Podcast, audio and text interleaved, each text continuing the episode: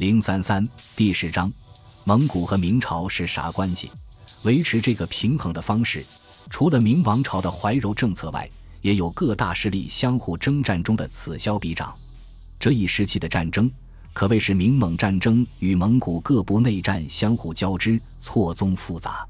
自永乐元年（公元一千四百零三年），瓦剌与鞑靼开战以来，在人口和资源方面占尽优势的鞑靼节节胜利，志得意满下。阿鲁台对明朝也极其傲慢。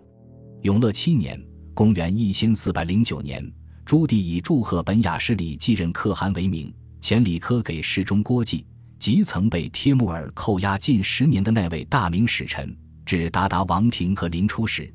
送还往年交战的俘虏，并赠送彩币等物，且在国书中说：“可汗王朔漠，彼此可相安无事，极力表达和平诚意。”孰料阿鲁台竟将郭季斩首，大明使团中仅随军百户里咬逃回。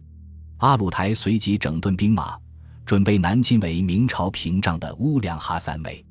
消息传来后，朱棣震怒，九月派齐国公丘福率十万精兵远征。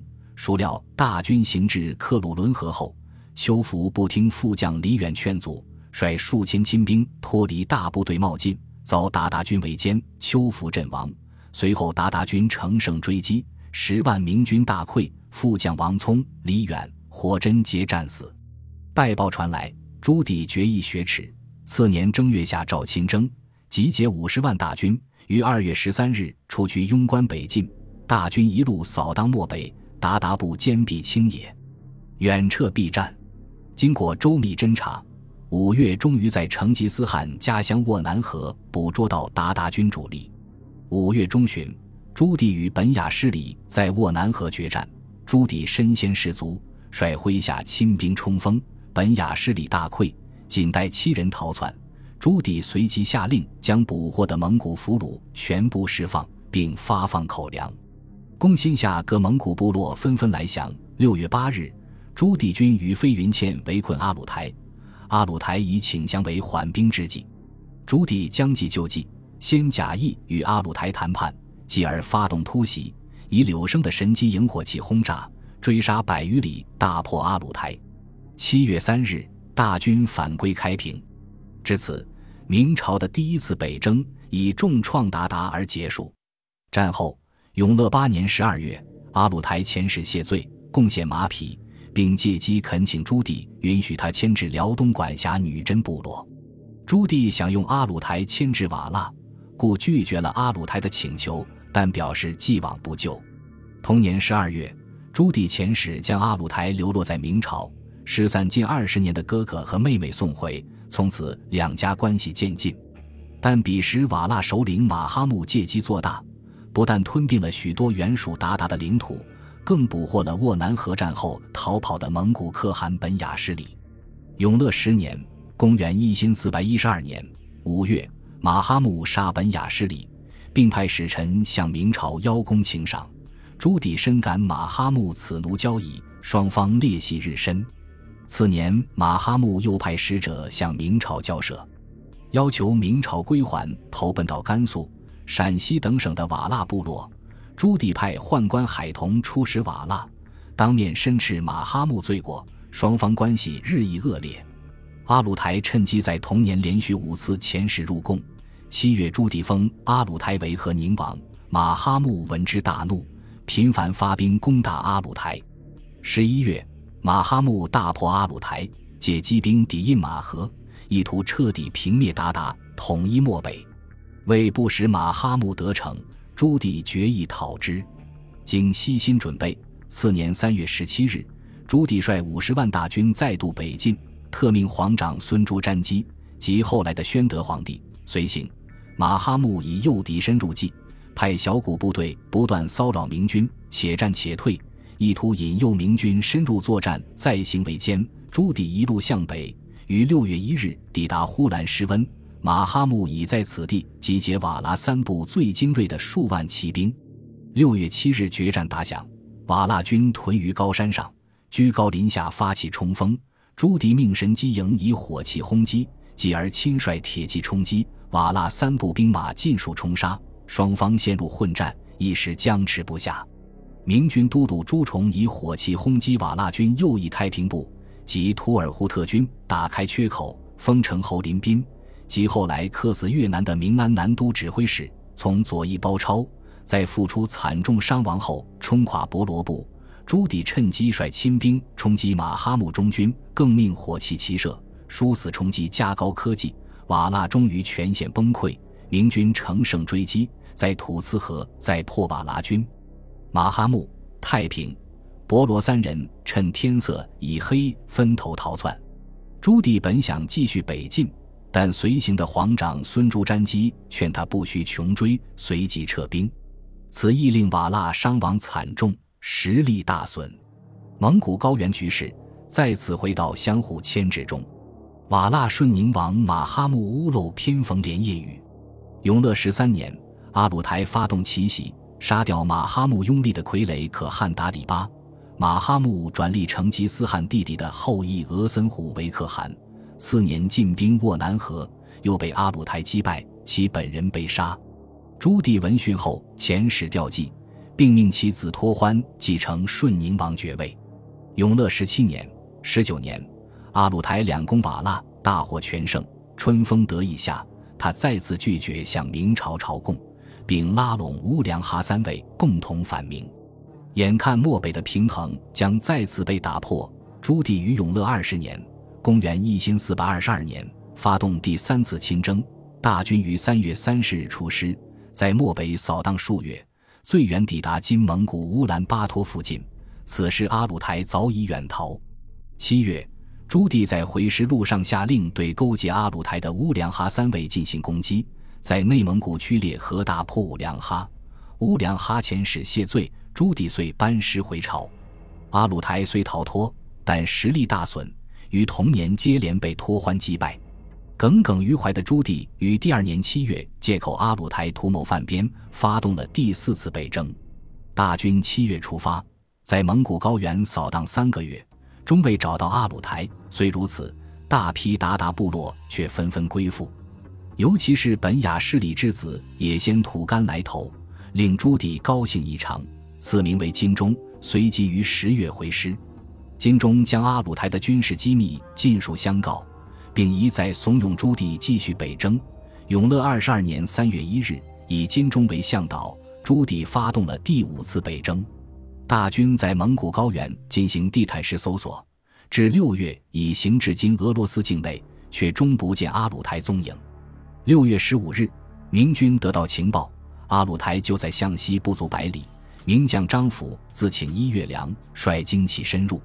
朱棣却已厌倦，下令班师。七月十七日，朱棣在回师路上病逝于榆木川，享年六十五岁。而根据蒙古国史料记录，张辅自告奋勇要求追击的那一天，阿鲁台就躲在距离西边明军主力仅两日行程的哈拉山中。灭顶之灾就在朱棣的一念间改变。但阿鲁台躲得了初一，躲不过十五。虽未与明军接战，但疲于奔命也导致其实力大损。再加上明朝与瓦剌的两面夹击，阿鲁台日暮途穷。而朱棣至死没想到的是，这个他亲手构筑的蒙古高原战略平衡，因他晚年两次草率的北征被彻底打破。继任顺宁王的托欢，虽表面上终其一生对明朝采取友好态度，频繁遣使入贡，但实际上既不忠顺，更不安宁。他一面于洪熙元年（公元一四百二十五年）。利本雅势力的侄孙托托布化为可汗，自称太师；另一面疯狂向阿鲁台发动进攻，趁朱棣晚年频繁打击阿鲁台的机会，迅速东进，占据了鞑靼的属地，并于宣德九年（公元一千四百三十四年）在蒙古巴丹吉林沙漠击毙阿鲁台，从而控制了鞑靼。对明朝屏障乌梁哈三位，他也极力拉拢，多次派使者前往招募，两家逐渐勾连。与此同时，他在内部大肆清除异己。就在朱棣去世后三天，嫌疑王太平遭托欢杀害。一年后，太平王伯罗被托欢击败后自杀。特别值得一提的是，他将太平的克烈义西部改名为图尔扈特部，即蒙古语中“护卫亲军”的意思。后来缔造东归奇迹的部落由此而来。明正统四年（公元一千四百三十九年），托欢过世，其子也先承袭顺宁王爵位。此人因为在后来的土木堡之变里创下活捉明朝皇帝的神话，被明廷上下所熟知。但在此之前，他已经在蒙古高原乃至中亚地区战无不胜。对内，他仿照元朝，设中书省和六部，巩固统治；对明朝，他很有经济头脑和政治头脑，一面频繁通好令明朝君臣放松警惕，一面利用与明朝的互市贸易大发横财。更借机勾结明朝官民走私火器，招募明朝边境因军屯兼并而逃亡的士兵工匠，教习火器操练之法。很快拥有了一支冠绝蒙古高原的火器部队。对乌良哈，他采取联姻、贿赂等手段，将之拉拢到自己一边。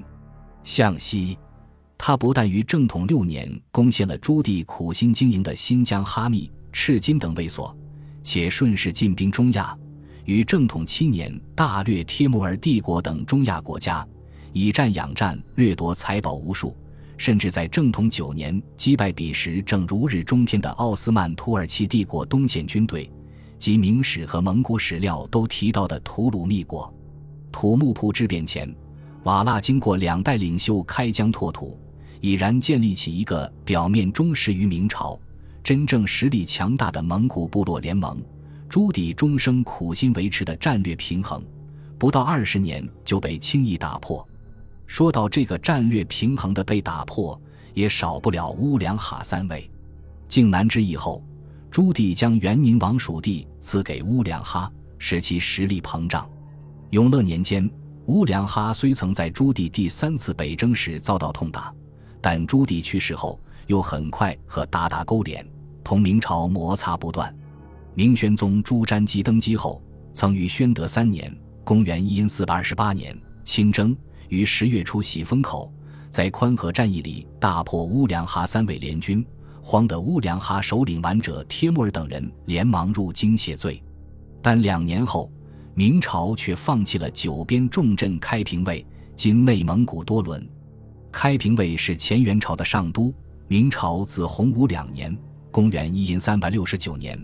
李文忠攻克后，数十年苦心经营，朱棣将其看作战略要地，声言开平稳固，则辽东、甘肃、宁夏无忧。朱棣赐宁王固的给乌良哈后，开平卫更成为钳制乌良哈的关键棋子。但明宣宗无远略，于宣德五年将其迁至独石堡（今河北省石堡县），弃地三百余里。失去前制的乌良哈从此有恃无恐。在瓦剌的支持下大肆扩充，并时常攻略明朝边关。昔日屏障，今却成边患。明正统九年（公元一千四百四十四年），意识到问题严重的明朝派朱勇、徐亨、马亮、陈怀兵分四路出击乌良哈。明正统皇帝朱祁镇严令搜捕绞杀，但朱勇走到河北平泉县就不敢行进，徐亨一路怯懦不敢战。仅在老哈河流域屠戮一番平民，即回来冒功。陈怀和马亮则搜捕一番，根本没有找到敌人。只有宣抚总兵杨洪趁机奇袭，攻克三位中的扶余卫，活捉首领马里奇。但此战并未真正打击乌良哈三位的实力。心怀怨恨的乌良哈三位从此更铁了心投靠瓦剌，而明朝与蒙古部落联盟一场注定的大战。从此一触即发。